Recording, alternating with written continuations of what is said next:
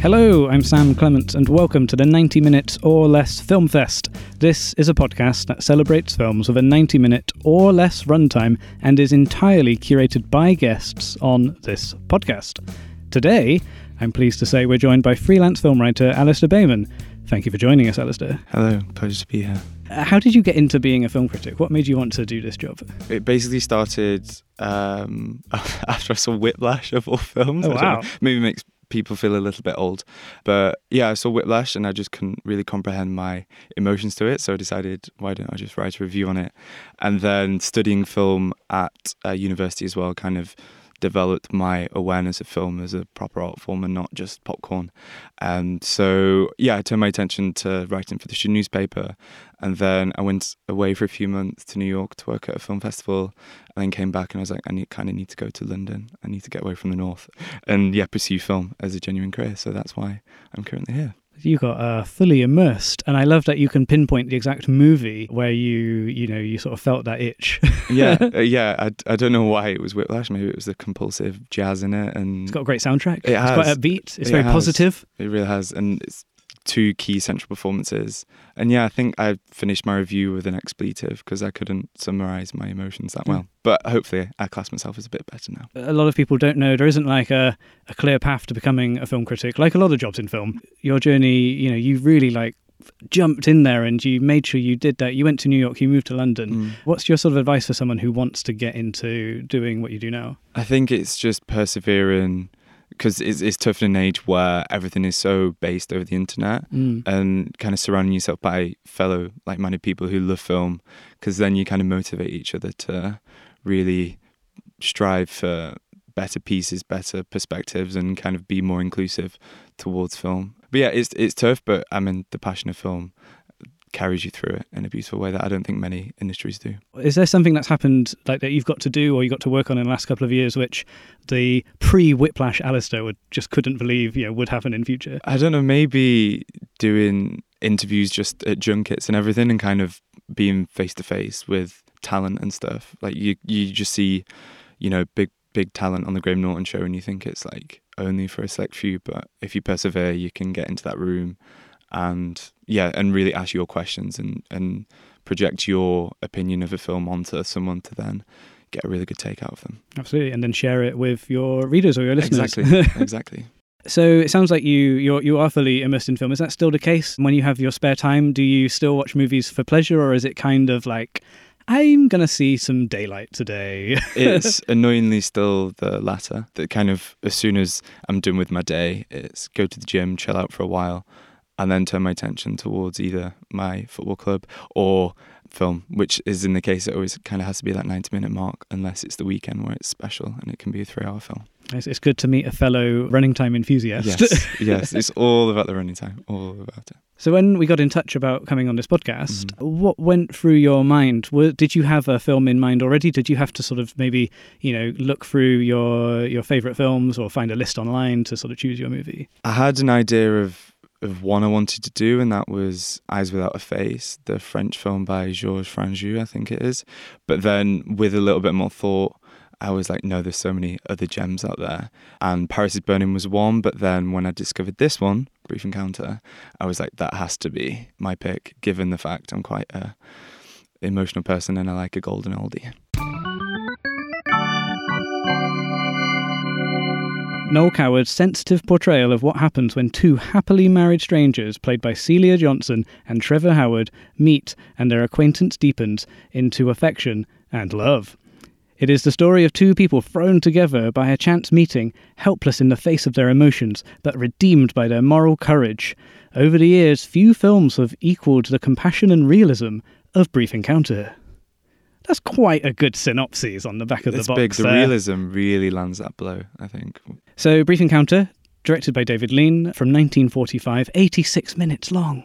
often regarded as one of the uh, greatest British films ever made. It's popped up on loads of lists over the years, and I love that this is the oldest film uh, currently in the 90 Minutes or Less Film Festival, That's uh, and directed by one of the most celebrated filmmakers of all time. Definitely feels like a not one that people don't think about when they think about David Lean, but I think Lawrence of Arabia is like the elephant in the room, really. And funnily enough, that's not 90 minutes. Oh no! uh, far from it. And then also something as Dr. Zhivago.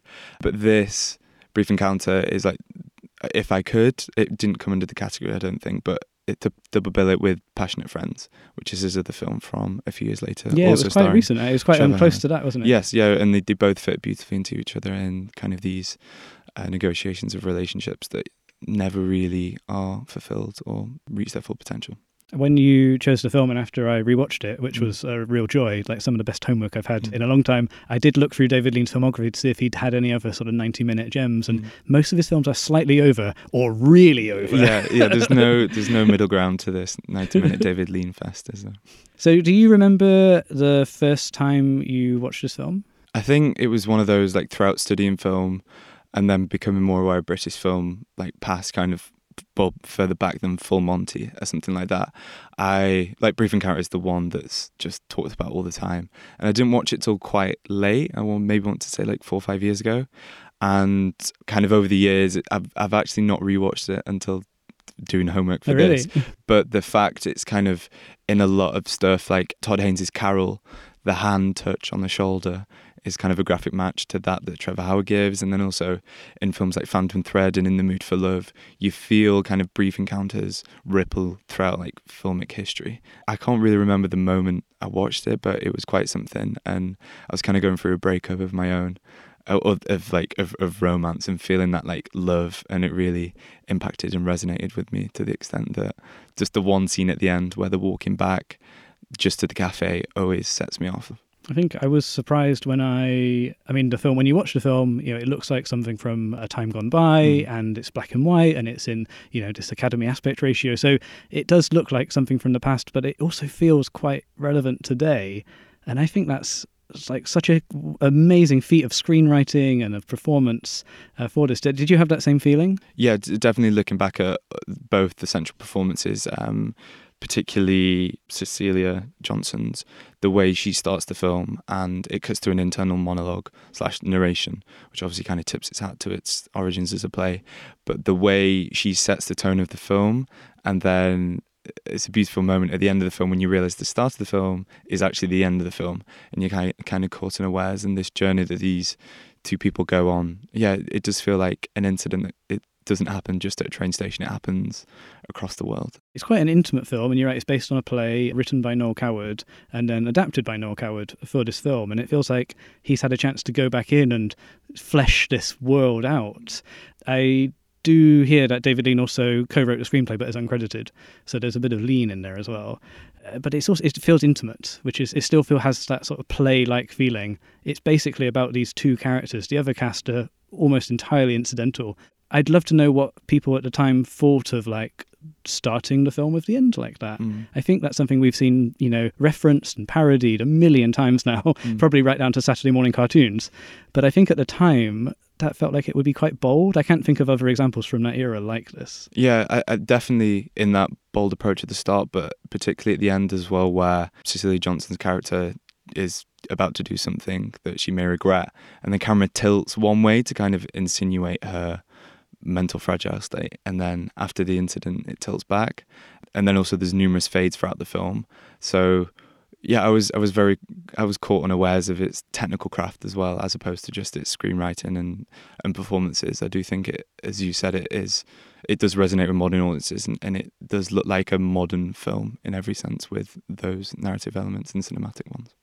I'm not hugely familiar with Celia Johnson or Trevor Howard, who who star in the film, uh, play our protagonist Laura and, and Dr. Alec Harvey. Th- th- These performances in this film are incredible. They just burst out of the scene and, and kind of project all their emotion onto you, and I think the way particularly the start, because obviously it's at the end of the film. There's not a lot of dialogue, and you can kind of tell this. You you gain the sense very quickly that there's something between these two people, even though the the kind of put this lady magically stumbles in and is pushed upon the two. Their just their eye movements between mm. each other insinuates a lot of deep love between the two, even though they've only spent a couple of Thursdays together in hindsight and have just gone to the cinema and, on, and gone on idle walks. Do you, have you got any sort of other experience with them acting in other films? Uh, do you know their work? Only with Trevor, Trevor Howard and The Passionate Friends. That's the only only time I've I've seen him, and neither with Cecilia Johnson either. I did obviously do some research on IMDb, and she obviously has had both have had extensive film careers, but I feel as though this film that's the beauty of cinema places them in this just time and period that mm. they'll always be remembered for and and this sense of beautiful Britishness that I kind of have come to love about this. I was really pleased to hear that Celia Johnson was nominated for an Academy Award for this hmm. performance. Mm. And then it made me think, why didn't I know? Why isn't she a household name? Yeah. Because this performance is iconic and the film is iconic. But I think that the people behind the film, apart from David Lean, Noel Coward, I, I don't think they're, they've sort of benefited so much off the back of it. Yeah, maybe due to the fact it was kind of in those World War II years and the state of production at those times where it was heavily kind of, you know, not propagandist in a sense, but you just have to look at America and the Hays production code there and, and how a, only a certain selective actor really got through there. Someone like Barbara Stanwyck or something like that, who was like an absolute star. So I would, I don't want to say it doesn't surprise me that her career didn't reach the heights, but it's quite a testament to her acting ability that, that that she, I think she essentially carries the film right throughout and makes it this timeless piece of film. This can't last. This misery can't last. I must remember that and try to control myself. Nothing lasts, really. Neither happiness nor despair. Not even life lasts very long. There'll come a time in the future when I shan't mind about this anymore when I can look back and say quite peacefully and cheerfully how silly I was. No, no, I don't want that time to come ever. I want to remember every minute. Always. Always to the end of my days. One of the reasons it feels real and it feels lived in is the supporting characters. Do you have a favourite supporting character in this film? It, okay, so from the two times I've watched this film and the numerous times I've replayed it in my head, I think it has to be the refreshment lady who is just making cups of tea, is as working class as they come, and flirts with the ticket assistant as yes. well. and their their funnily enough, their expression of, of emotion and and particularly the tea lady's ability to just naturally talk about her husband divorcing him, which would not have gone down well with anyone at that time, uh, offers us a nice kind of uh, juxtaposition to the two middle class repressed people. But yeah, definitely the tea lady, and, and I think there's a scene where she says, "Oh, I've dropped my buns." Yes, it's, it's, quite quite hilarious. It's obviously a little bit of an innuendo given she's an elderly lady, but yeah, just the whole world the film creates with the opening kind of title sequence with the two trains passing over each other. Mm. It's almost like a noir, and then these characters come into it and give it a beautiful breath of life. I, I love that so much. The film takes place in the tea room the, at the station where Celia Johnson and Trevor Howard have a lot of scenes together. And I also love that due to the nature of their relationship, they have to be discreet in public like that. So it gives room uh, for these supporting characters to sort of take the scene. What they're saying doesn't mean anything, really, although it's nice to listen to, but it's all about the expressions of our protagonists. Yeah. So it's just a really well put together scene, I think. Yeah, it really is. And, and you could kind of watch those two people, the tea lady and the ticket officer, you could watch those interact with each other all day. And, and back to your point, it does feel like that's been fleshed out and and pulled away probably from the the play itself, which would have been just solely focused on these two, and that would have been a background noise, I imagine. I love a cinema scene in a movie. One of my favourite things to see whilst I'm in a cinema is my characters in a cinema. What do you think of the cinema scenes in this film? I think it it kind of plays into this romantic ideal of the cinema being somewhere where couples can go and retreat. And the name of the film is it's like the flames of passion, isn't it? Which is quite hilarious given the fact that these two are, uh, are wanting to commit adultery.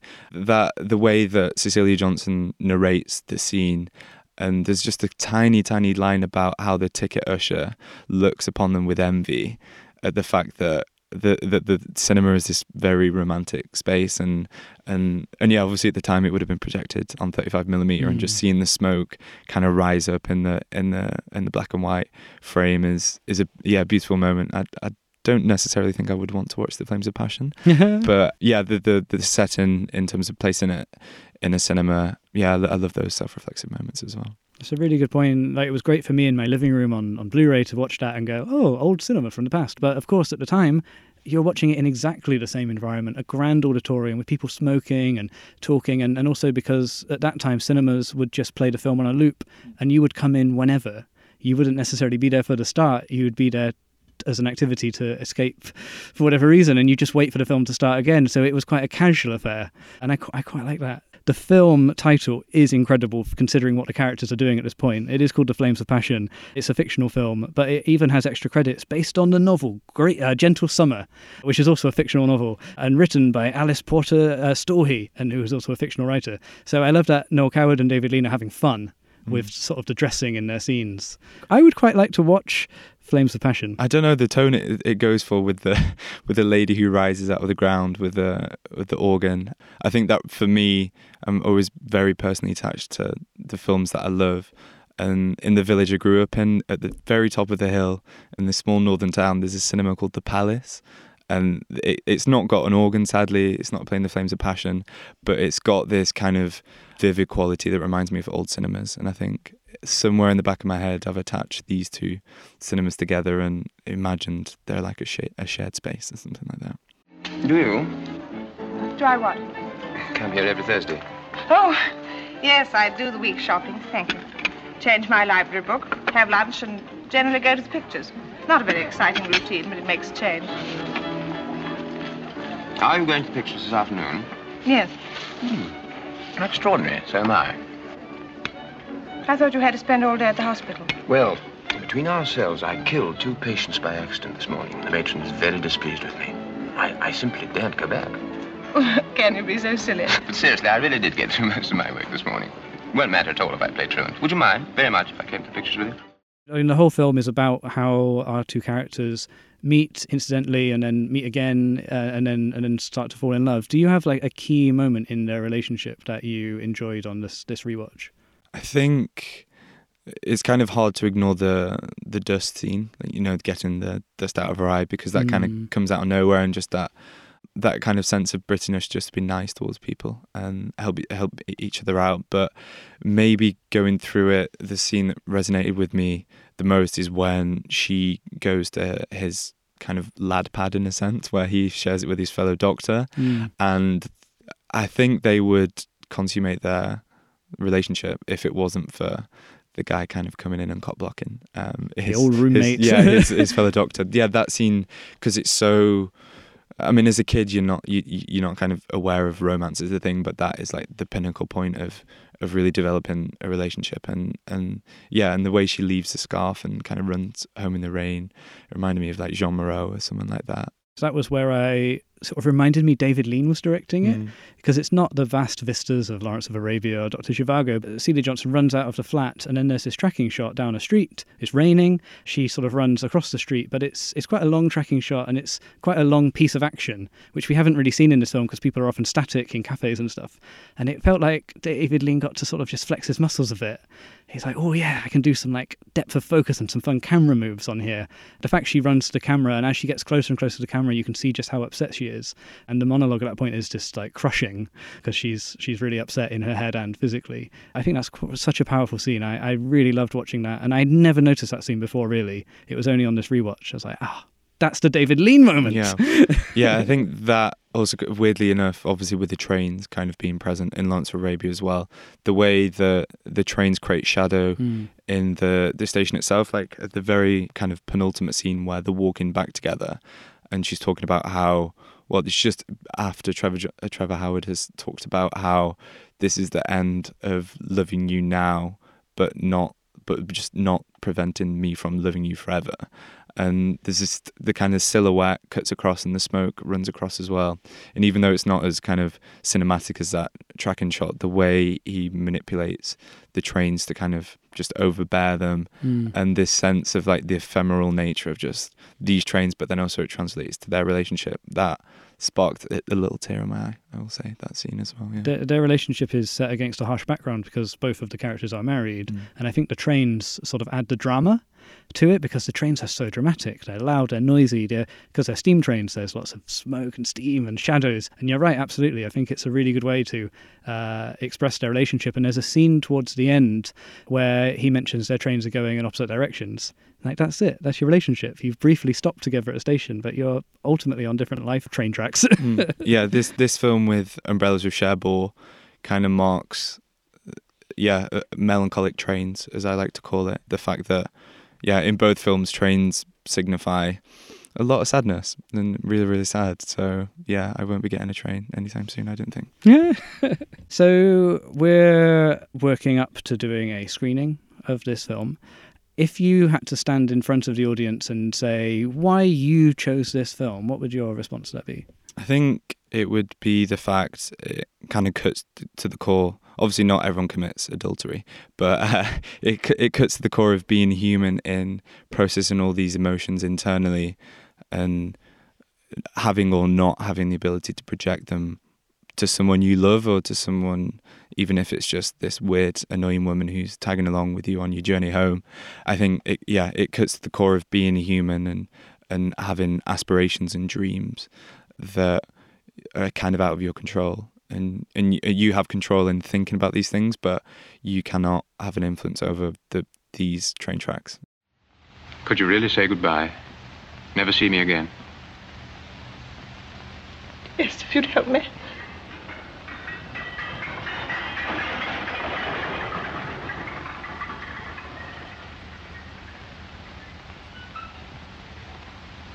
I love you, Laura. I shall love you always until the end of my life. I can't look at you now because I know something. I know that this is the beginning of the end. Not the end of my loving you, but the end of our being together. But not quite yet, darling. Please, not quite yet. Very well, not quite yet. this is a, a romance but obviously it's very sad but it's it's kind of a far cry from the way british romance has gone and, and modern rom-coms Are you typically speaking? Do you uh, are you a fan of uh, romance films or romantic comedies, or is this sort of like the, the one on your on your list? it's more like films that have got feels as i call them Mhm. like where you feel the feels it sounds like an awful saying but i don't know my friends are going to hate me for saying this but i always go on about mia hansen love because i think she's one of the most purest she's one of the most pure directors in capturing human emotion and what it means to love or to not love or to have desire and passion so that's maybe where the film fits more into my kind of niche as feeling the feels but Oh yeah, I'd, I'd, I'd be rude to not say I don't love a rom com, but it's I'm kind of glad this doesn't have any of the comedic overtones of anything such as Notting Hill or Four Weddings and a Funeral. Absolutely, I, I do think it wouldn't take too much to restage this as a rom com. If you it think about the scenes, like the, the grit in the eye is, I think, Mm. what uh, Eli Wallach in The Holiday would call a meet cute. totally. and and I think you could sort of play some of the the you could almost turn it into farce, you know, like when the guy, the doctor's roommate, walks into the room. But in this, they play it so seriously and earnestly, it, you you just can't help but feel how tragic the story is. Yeah, But I think they always, you know, it's that fine line between comedy and tragedy, and, and I think this is it. yeah. This David Lean is it.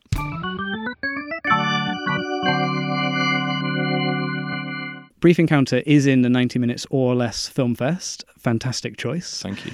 You're going to present this film to an audience. If you could do anything to sort of complement that screening, what would it be? If you you can do anything you want within reason. so I would definitely start off on some classic British tea with buns of some sort. Maybe a s definitely a sweet bun. Mm. It wouldn't be a hot cross bun because they're only for Easter. So uh, yeah, some kind of s- sweet bun, and I feel like to kind of ride the wave of this whole Great Gatsby thing, everyone has to come in 1945 fancy dress to kind of get your wool on, you know, get your fancy cap. So those are two immersive elements. But then I thought just to it would be quite hard to do actually, but to fill the room with a lot of smoke, so it would almost seem like the film is pouring out of the screen, and to have kind of not cups of tea smashing behind you, but just, yeah, just to make it a, f- a further immersive element. Those are the two that I've thought of, particularly the smoke, given that it's so prominent in the trains and and the way that, yeah, people smoke quite a bit. Well, she smokes one or two times in it just to add that added value. But yeah, definitely a cup of tea, hundred ten percent. Would you would you stage or like try and time any sort of trains going by? Would you like set the screening to you know to catch the twelve oh six from London Bridge and then feel the screen rumble? I think yeah, I think that's equally a good idea. I think I mean just having it in a cinema is quite a nice thing, self reflexively and I don't know, maybe to throw water over the audience when Trevor Howard falls into the lake. Well, stands in the lake. He doesn't really fall into the lake. Uh, yeah, kind of more niche 4DX things as opposed to anything ridiculous. I want to retain the essence of the film. I, I like that. I think we should. So we're trying for a 1940s style 4DX. Yes. So actual yes. people smoking and sort of wafting it onto the audience. Actual people with cups of tea. Uh, I like this. Like an analog 4DX. Yes, exactly. Cool. Yeah. I think hipsters will go nuts for this. I, I we're definitely make think a so. who, needs, who needs secret cinema when you've got 1940s 4DX? I assume we'll play a trailer for Flames of Passion before the feature. Yes, of course. That's that's obligatory, and I feel like we have to keep this on loop in the tent or the screen in to kind of add that added value of of it coming from a time and a place, and just keep that smoke pouring in. And I think my embellishment as the producer of this uh, screening would be to maybe just uh, the house music would be the Rachmaninoff that we hear constantly throughout the film, Most played definitely. really loud. Yeah, and in like mono. just to really pull everyone's heartstrings, and and yeah, I, I think also I, I envisage this as quite a, a diverse audience in terms of my nan will probably be there. Mhm. I think young it's accessible for younger people. It's a PG if if I read the It is a PG. Yes. uh, correctly. So yeah, I think that's again why it cuts back to why I wanted to pick it because and program it at this film festival is the fact that it is accessible for everyone, but then also lays a template for you know a twelve year old to grow up a bit and then watch some Wong Kar-wai and then Mia Hansen-Løve or whatever he wants to do. what a triple bill. yeah, yeah. if you could invite one guest to this screening to either introduce it or maybe take some questions afterwards, who would that be? Oh, I mean, I suppose it would be quite nice to get someone from David Lean's family there because I'm sure they'd have some good anecdotes. But obviously, raising someone from the dead is not possible.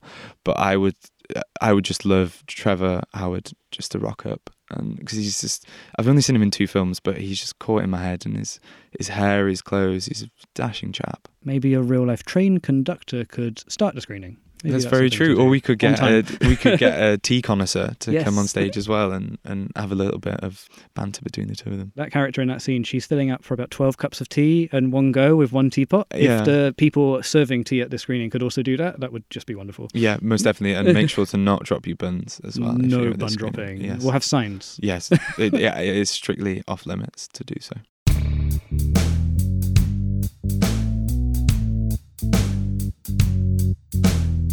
Well, thank you so much, Alasdair. I'm really pleased to say Brief Encounter is in the 90 Minutes or Less Film Festival, and we'll we'll schedule a screening and uh, we'll get tickets on sale. Great. wonderful. I'll go and get the steam machine or whatever, the smoke machine, whatever you want to call it. Where can people read more of your work online? So obviously, like any person, you have to be on Twitter. So you can find me at Alasdair Bayman, but it's A L A S D A I R, as I found out from numerous years of people misspelling my name. So yeah, Thank you so much for talking to us about this film. no problem. Thank you for having me.